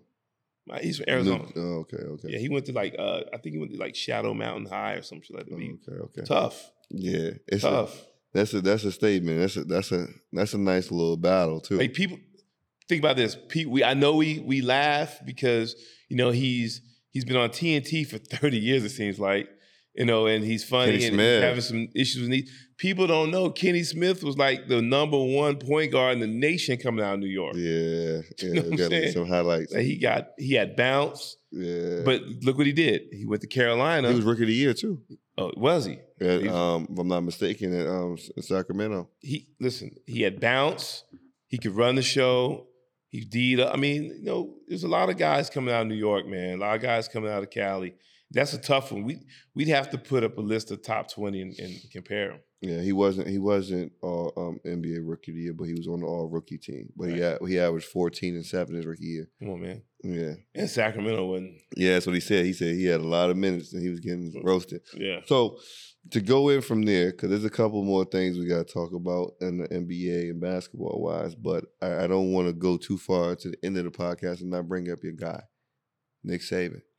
Nick Saban retires. Um, it's not a, just about how many games we won and lost, but it's about the legacy and how we went about it. We always tried to do it the right way. The goal was always to help players create more value for their future, be the best player they could be, and be more successful in life because they were a part of the program, said Saban. Saban in 72, he retires after his 17th season. He won 201 games. 17th season at, At Alabama, yes, at. Alabama, and so he's um, where where else are his accolades? Um, Thirteen SEC championships, six national titles, Seven. um, seven national titles. because he, he he started at Kent State, went to Michigan State, um, took the LSU job, won the SEC championship, won a national championship, Mm-hmm. then took the Miami Dolphins job. Then he left after two years, I think. Then he went to Bama, Yeah. and then there in Bama, I think he won. I think at LSU, I think he may have won two SEC championships. At Bama, he won nine SEC championships and six national championships. Yeah, and then Like- he got he got one MAC title too. yeah, I didn't know he got a MAC Yeah. title. So Like- he was he was two hundred and ninety two and seventy one with one tie as a college coach. Yeah. So anywhere he's been, he's he's had them competing at a high level, and he set the standard for, you know, how you prepare each year. You know what what he basically he basically ran, I say ten to twelve future Hall of Fame coaches out of the SEC Yeah. just because not because they weren't good it's because their fan bases were impatient in them not Catching matching his success Right. which is stupid you know what i'm saying But that's what happens when you when you become that great. Everybody thinks they can emulate that. So this this is your guy though, coach. Yeah. And so what is something that not even what is something because I'm sure it's a lot, but what are the things that you've learned from him that you feel like every coach should make sure that they instill something we haven't talked about before as far as like the preparation and stuff, but because I know it's somebody that you study, Right. Because you watch his moves for good reason, right? And so some people may not know outside of the stats and what they see. I, I'd probably say the number one thing man is being able to adapt year to year Mm-hmm. and maintain your integrity he's never changed his coaching philosophy he's just changed the method in which he goes about it sometimes Mm-hmm. you know and so you know here's a guy that has won multiple championships conference and national championships in different decades Different decades. that's crazy when He's you think sev- about he's 72. he said yeah man 72 years Listen. old man and when he retired this is something that no one even thought about because he didn't look like he was wearing down Yeah. you know, he, they, while they were, you know, in the Final Four this year, they still had they were still putting together a top two or top three recruiting class. Yeah. You know, and so Tough. people, so some people say that you know he the NIL situation ran him out, but no, I did think I just think that he's just, I think he's one of those guys that didn't want to continue if he knew he wasn't going to put all he had into it. Yeah. Because you know those are long days because he's a CEO of a, a major program, and um, for him to win in different decades while making the adjustment and still coaching the way he wants to coach, um, and having how can I say nurtured probably the greatest coaching tree in the history of college football. Yeah. It's crazy because most of his coaches go on to be head coaches and they they're successful. Very successful. So like, you know, and then here's the thing that a lot of people don't know. Most of his coaches that go on to be head coaches, he he's only lost to them three times. And He's played like I think he's had 30. 25 games, I think, against his former coaches. He's only lost three times. Um, unreal. That's crazy. And those are all recent too. That's crazy. So n- now we got to talk about Alabama, right? Because Alabama is a storied program. Because that's where the greatest of great coaches have been, right? Because Listen. Nick Saban is so good now, you almost forget for people who are young who was there before there until they go back and look, right? Go go look up a guy by the name of Bear Bryant. and you you think you're like, man, you left the the Miami Dolphins to go to Alabama and and coach behind Bear Bryant. He went there, and like you said, you don't even mention Bear Bryant's name now, but the people who respect the game understand understand that you can't forget about the past because you know wouldn't he be set, he set the tone for you for you going forward. And so So leave it there. So going forward. Who comes in behind? They already got a guy. Right? And so now I want you to tell me, is this the right guy? So this guy, I think it's pronounced Du, Dubois. I think, I, but he's the he's the former Washington head coach. He's Right. been there two years, I think. Um, he was like the third or fourth choice because they were going for some more established guys. Mm. Who were the first? I think, I think I read it was. um I think someone might have reached out to Kirby. You know, he ain't leaving Georgia. That's, Yep. you know, I think somebody. Uh, I think Lane Kiffin's name was mentioned. Why is Lane Kiffin's name? His off the dude. His they put up points. Yeah. That's how you win today in today's college football. You got to put up points. He, He- he- always he, in the mix with everything. everything, you know, and he's crazy. So, Yeah, you know, yeah. um, and uh, I think they made a call to Sarkisian at Texas, and um, I think I know Dabo's name was in the mix because you know Dabo started at Alabama as Yeah. a player and as a grad assistant, and um, and you know Dabo had had some issues with the fan base at Clemson early on. Yeah. You know, and I think people were starting to forget like when he took over Clemson, he put y'all on the map.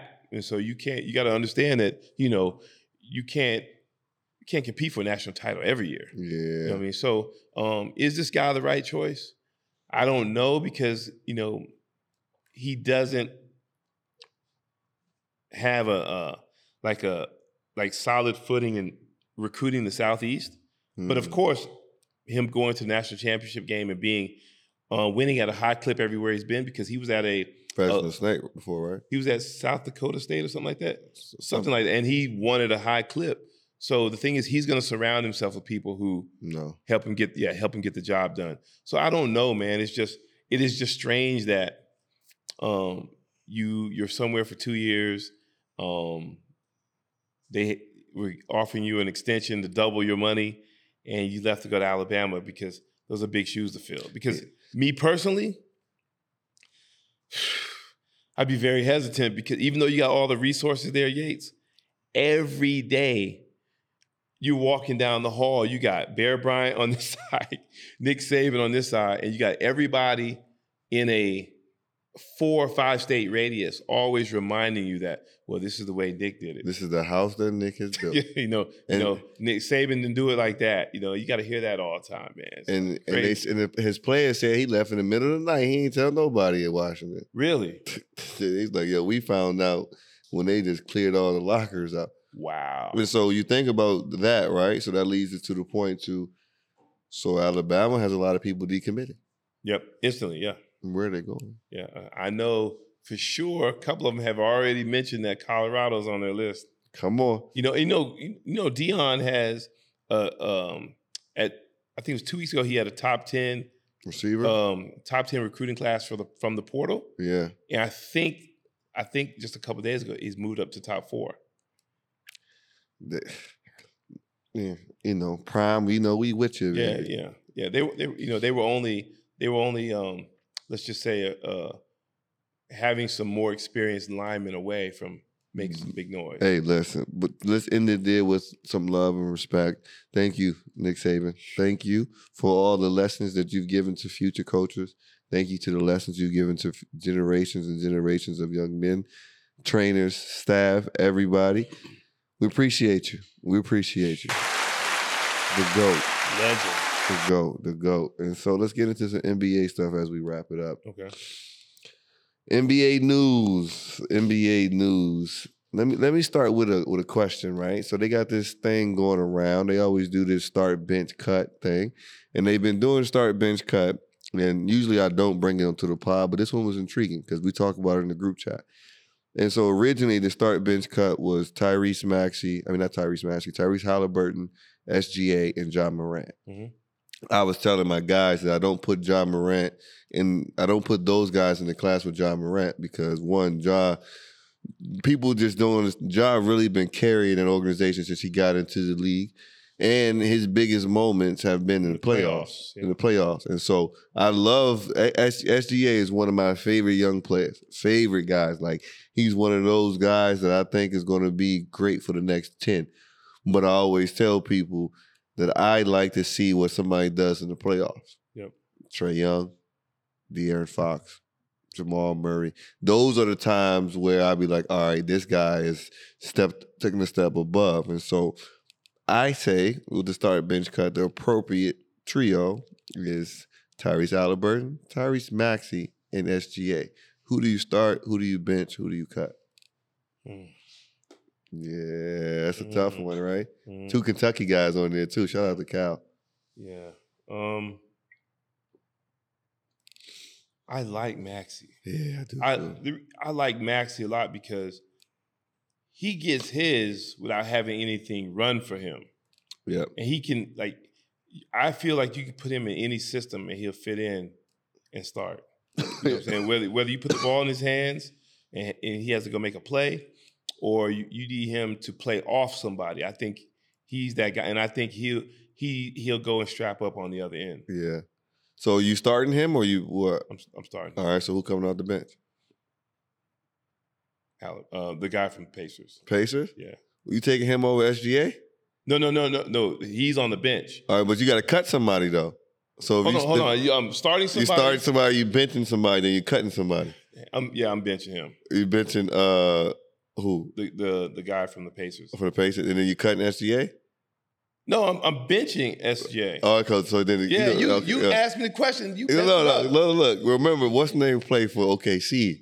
SGA play for OKC. Halliburton play for the Pacers. Right. So Hall- I'm cutting him. Okay, and you right. put all right. right. all That's why. I said the Pacers. I didn't Yeah. want to mess his name up. Halliburton. That's how you. Yeah, you cutting him. I'm cutting him. okay. All right. I'm- Why? Why are you cutting him? Huh? Out of those, I'm just. I don't know if he's going to fit in if they're not playing at a crazy frenetic pace. Mm. You know, because Pacers get up and down. Rick Yeah. Carlisle, you know, this is something new. I've never seen Rick Carlisle coach like this. Yeah.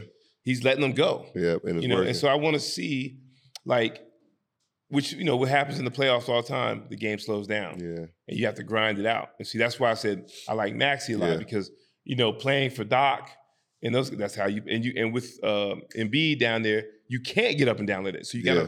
you gotta be able to play off Embiid, and he does well. Yeah. You know, and he's a sharpshooter. And Give me the give me the heights for those three guards, right? And so you know, I like I like big guards Big too. guards, yep. I like big guards too because I got to play that space and just for because I didn't even read I didn't even give you this before we started, right? Here are the stats, right? Okay. 31 and a half points, 5.9 rebounds, 6.4 assists, 2.4 steals a game, 27-11 record, tie for That's SGA. SDA, Yep. tie for number one in the West. Halliburton, 23.6, 4.2 boards, 12 and a half assists, one steal, 23 and 15 record, fourth in the East. Maxey, 26 points, 3.7 boards, 4, 6.6 assists, one steal, 24 and 13, third in the East. And mind you, I think um, Embiid has missed like the last like however many Right. games, and they're still going to fall. And so I'm going to start SGA because SGA six six Mhm. for one, right? He's six six, and not only does he score well, but he does it from all three levels. And he does it so well from the mid range. I know it consistently is going to be like that in the playoffs too, because he also can make sure he gets to the line. It's not somebody that's just relying heavily on the tray ball. And he's six six. Yep. Like that, that size makes a huge difference and stuff with Right. pace and sneaky athleticism. Um, and then I'm bringing Maxey off the bench Okay. because I like Maxey too. So- but my only difference is that Maxey is I like it's just the height because now I can match up and you got six six, and so if I put you in any lineup with anybody, automatically it makes everybody on the wing longer can So match up like more. Maxey's how tall? Six three, Six three. All right, but he, but he's big. but he played big. Yeah, he's you know, strong. Yeah. Right? But when we say when you ask me the question, I'm looking at it as I'm just putting him in the rotation. So so Mm. my thing, if you say if you ask me who am I putting on the ball, I'm putting SGA. Yeah. But, but if, if I'm just if I if I got a team where I might have a point guard already, Yeah. I'm, I got to go. That's why I picked. Yeah, Max. but but but again though, if you already got a point guard, then you would probably bring Tyreek. You could do those two either way. I think with what you just said though, you can play SGA and Tyrese Maxey in either one of those situations. Yeah, but I don't, know, know. if Maxey can run the. I don't know if he's gonna. he's he's he's running the one now. Cause think about who's running the run in in um in Philly. Yeah, There's but, not Pat Bev. you know, right? But I'm just saying, like, in terms of like, you know, some guys are good enough to run the point in s- short periods. I'm just Yeah. like SGA for sure is Yeah. an 82 game point guard. Yeah. You know, but but either way, we we kind of on the same page. Yeah. um, I- and disagree a little bit. That's okay. I like I like Halliburton. I I think uh, Halliburton is good. He's really good, and I love how he distributes and what he sees and things. But I'm not sure that I could be I can rely on him consistently when, like you said, when the game slows down because I'm not sure how he'll score. Yeah. I mean, that's what I'm saying. And- so yeah. and and then also. I- don't know. I just need to see a little bit more of him, but but man, I pray that he's not Hurt. Yeah, it, was- it was it was it was like a little calf thing, so he'll be fine. Okay, okay. Yeah, he'll be back. Man, because that looks scary. Yeah, yeah, especially when it's like that. And Man, so get back soon. Um, Ja Morant out for the season after a hot comeback. yeah but you Ja- know what that is. Yeah, I know. Yeah, You know, they, they shut that shit shut down. Shut him down. Yeah. They we we not making any. we we seen all we needed to see. We know he's still him. Yeah. Because Ja came back and he had everybody thinking like, oh shit, Memphis gonna be eighth seed in the, in the West. right? Yeah. And and that just speaks to how great he is to be around them. Like, um, get well soon, my boy. Yeah. Um, and you know, I can't like you said, we're not haters. And so as of today, when I looked, uh, the Clippers are like 17 and 3 in their last 20. Looking great. Kawhi. Ty Lue! Lakers should have hired him when we had the chance. Mm. But Ty Lue, man, think about that. We don't have Ty Lue because you didn't want him to pick his staff. Man, that's That's ridiculous. that's crazy. But they're 17 to 3. Moving. Um, they just got a contract extension from Kawhi. Kawhi signed it with a, a pay cut. So that means they'll have enough money for open up some other things. And so, hmm, hmm what do we think? Now, for me, because my guy Boss, shout out to Boss, he always sending me this stuff when when uh, when um what's his name Harden plays well. He said Uno's out. He got his swag back. And I was like, oh, this cool. I only reply with one word: playoffs. Playoffs, yeah. Playoffs. That's all I need to see is playoffs. What's going to happen in the playoffs? Because that's where the difference is. And so, what do you think? You think they're championship team this year? They they look like in. I, I think with Ty Lue running the show, I think they are because Yeah. he's not the type of guy that's going to be afraid to hold you accountable. Yeah. You know, he he's the guy. he- You know, he's going to tell tell those guys, look, I know you're Paul George, and you're you know, um, you know, you're Kawhi Leonard, you know, you're James Harden, you're Russ, you know, Harden, but uh, Westbrook. But look, you got to give us more. Bump that. You know what I'm saying? You get paid the big bucks. You got the ball in your hands. Look, we got to get it done. Like, there's no coming back. You know what I'm saying? And he's the type of guy that, even though he wasn't, you know, as some of the fans always get on him, like he wasn't a star. Coach uh, Iverson stepped over him. He's got a lot of respect in the league because people respect the grind that he had. You know what I'm saying? To get into the league, you know, and stay that long. You know what I'm saying? And um, and now he's coaching, and he's he's paid his dues, and um, he's been he's shown that he's a good coach. And so I think they will listen to him, and and they'll they'll make a run at it for real. I mean, they look scary. Yeah. Yeah. So that le- that leads me to my point, right? The Lake Show, right? As of right now, should we like 18 and 20 maybe?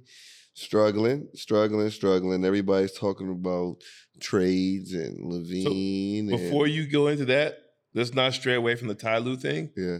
You know, when people always jump on LeBron about Hmm. being the general manager, y'all know LeBron wanted Ty Lue as coach. Yeah. Y'all, you do know that, right? Just Yeah. we got to put that. Yeah.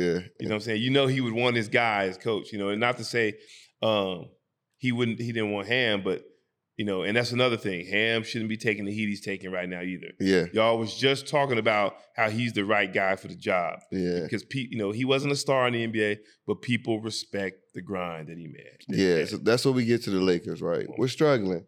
Now, getting to the ham situation, I don't like when coaches get blamed for people not making shots. Right. Or people not reaching assignments. So people just watch stuff and people talk about rotation or whatever else. If you watch D'Angelo Russell play, he can't give you anything if he's not scoring. And he'll have games where he missed the entire backboard.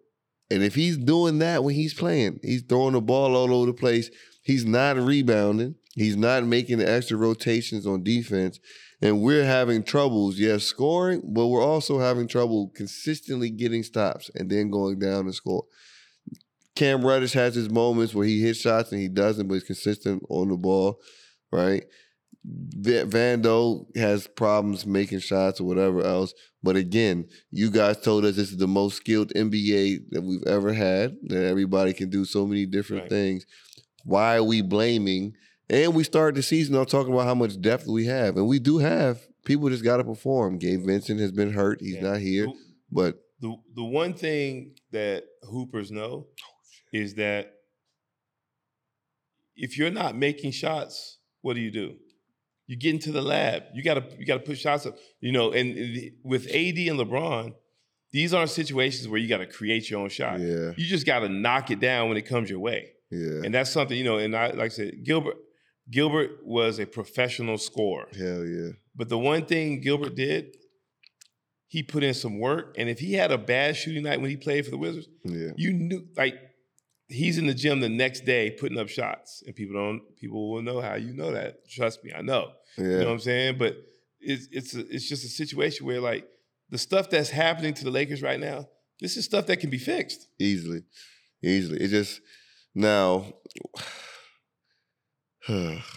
this, where do we go with this conversation? Because we always talk about this, right? And then uh, people probably tired of hearing me talk about the Lakers anyway. I am. But I think I think we'll be a fine. Eventually, we'll probably have to be either like six, five, six, seven seed, something like that. Hopefully, we don't have to do the play in, and so we can get there. But a trade is going to come, most likely, um, of some sort. Don't know. They talk about LaVine. They talk about Dejounte Murray. You know, all these other different people. Something's going to happen. But I like to segue from this into the debate, the great debate right now, right? The one that got Rashad McCants and uh, what's it called, fighting each other and everybody talking. Is MJ, Kobe, Bron. Yep. Why is it that Shaq has been talking about it, but every time you hear players, former NBA players, NBA players, every time you hear them talk about the GOATs, they talk about Mike and then they talk about Kobe and then Bron. And for a lot of people who don't really watch basketball, didn't watch basketball, Mike, Mark Jackson specifically too, because I always remember Mark Jackson always talked about how he said Kobe was the best player in the world and was maybe better than Jordan, and he was doing that while Kobe was alive, while he was alive. But he was one of those that was always on TV talking about it. For so those of you that are saying, "Hey, nobody talked about Kobe being that good until after he passed," stop being no, casual. No, no, no, no, no, no. no. Hey, You stop if, that. If you if you believe that, that means you really weren't paying attention to the game. Not at all. It was always a discussion because you got people talking about how Kobe was never the best in the league. Yeah, no. We don't do that. But you you just had Kenyon Martin talk about how within his generation, for the 15 years, Kobe was the best player and nobody argued it, right? But let's talk about why, King. Why do players, they talk about it's only been 5,000 NBA players ever, but why do players versus media always want to make sure people know that, hey, it's Mike, Kobe, then Bron? Because again, it's kind of what we talked about with with Ty Lue. People respect the grind. Kobe, Kobe was Kobe was not considered the best player in the league during his his time because of his overall talent. You know what I'm saying? He you know, of course he had bounce. Of course he was but it was his work ethic, his killer mentality that set him apart from from so many different guys. And and people that played against Kobe, you know, they saw that every night and he was a problem. And so people respect that and want to give him make sure they give him his flowers because you know, the media sometimes is going to try to brush him aside because you know, the media sometimes will report on you um based on you know, personal preference. Yes. You know, and you know how that goes, man. That same thing with football. Why do you think Terrell, Terrell Owens? It took so long for him to be in the Hall of Fame. Come on, that's he's the first ballot Hall of Famer, man. But you know that's the thing. And so now with so many players having their own platform to give their opinions, right? Now the media is being a little is being held more accountable because you can't just say anything. We have to run with it now. Yeah. Because there's other sources that we can we can go to and get a firsthand experience of how things actually were. Because you in the media, you didn't play against Kobe. Man. You didn't have the game plan for him. And you don't really understand the craft, right? Like when you talk about people may watch a chef, a Michelin star chef in the kitchen, but they may they may watch them cutting up a steak, butterfly or something, but they don't really understand the technique. They just looking at a knife go through something. Yep. They don't really understand what's going on for real. And so when somebody looks at the game of basketball and they say like, yo, there ain't basketball players better than Kobe and Mike. They're talking about what it means to be a complete basketball player and not have any deficiency Right. in your game.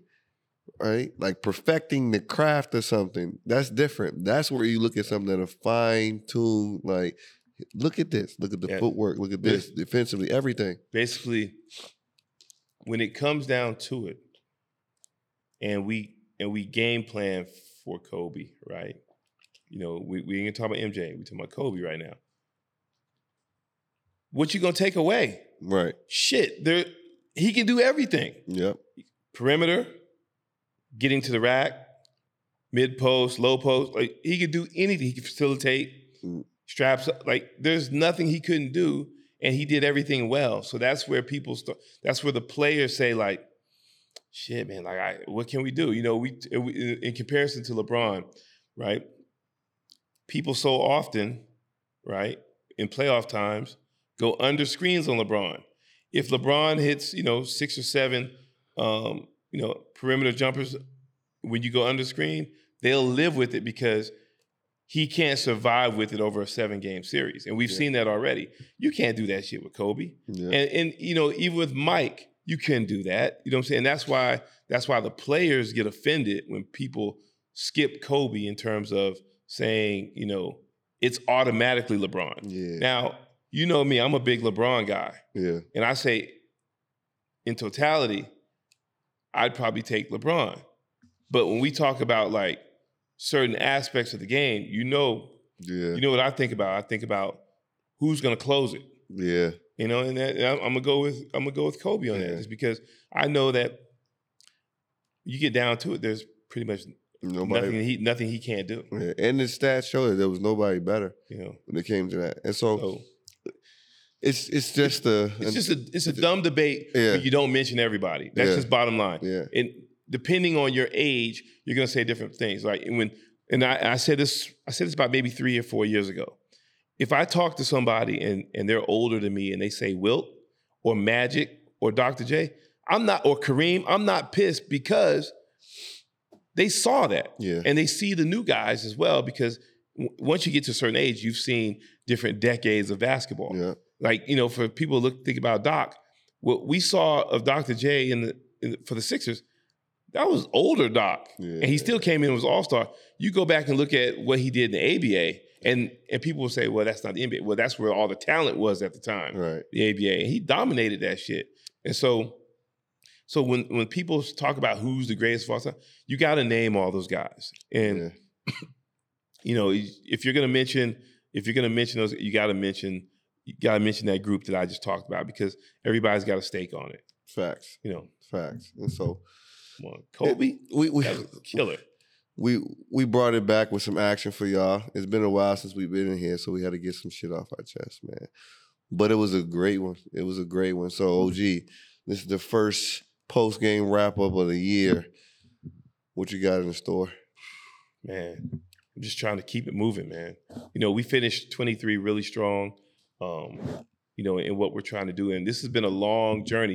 You know, you talked about how we we fund the podcast ourselves, and it's only three of us. You know, two and a half because Snipes be messing up so much, Yeah, right? yeah. Right. But we but we try to do the best that we can, and I think we've been doing a good job. And you know, with our business, you know, it's been growing and we had a lot of obstacles with a late start. We had COVID and it's been a long grind since 2019. But we we've been putting in the work and staying positive and and we've been moving forward, and the growth is, you know, is showing, and we just want to keep growing, man. Keep grinding, and never forget where we came from, how we got here, and and just and don't forget where we're trying to go. That's it, man. Just keep it moving.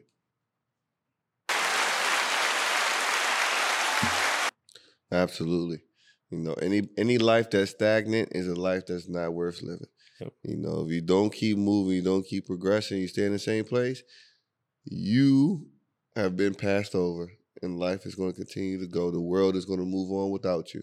Um, persistence, persistence, persistence, persistence. It's going to be hard. It's going to be ugly. It's going to be some no's. There's going to be some hesitations. Be persistent. Be persistent. Be persistent.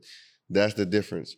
You know, you can have. We talked about all those other different things you got to have to be successful, but the persistence, that's probably the hardest one to keep on because there's gonna be days you don't want to do it. It's gonna be days where it looks like people don't believe in you, but you know, so you got to have that un, undying desire to keep going, as you said. So persistence.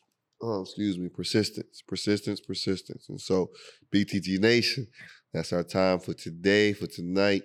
You know what it is. Hoop Mountain Dubai, Hoop Mountain DXB, Hoop Mountain.ae, BTG Nation. You can find us everywhere. Links in the bio and all that good stuff. As always, keep it real, keep it simple, and keep going. From player and coach to brother to brother, they both got views that you need to discover. From sports, current events to just life talk. Whether you on a fast break or a nice walk, gotta tune in. You already know G, this BTG Nation, and you one of the homies. Just tune in. You already know G, BTG Nation, the other ones in the nosebleeds.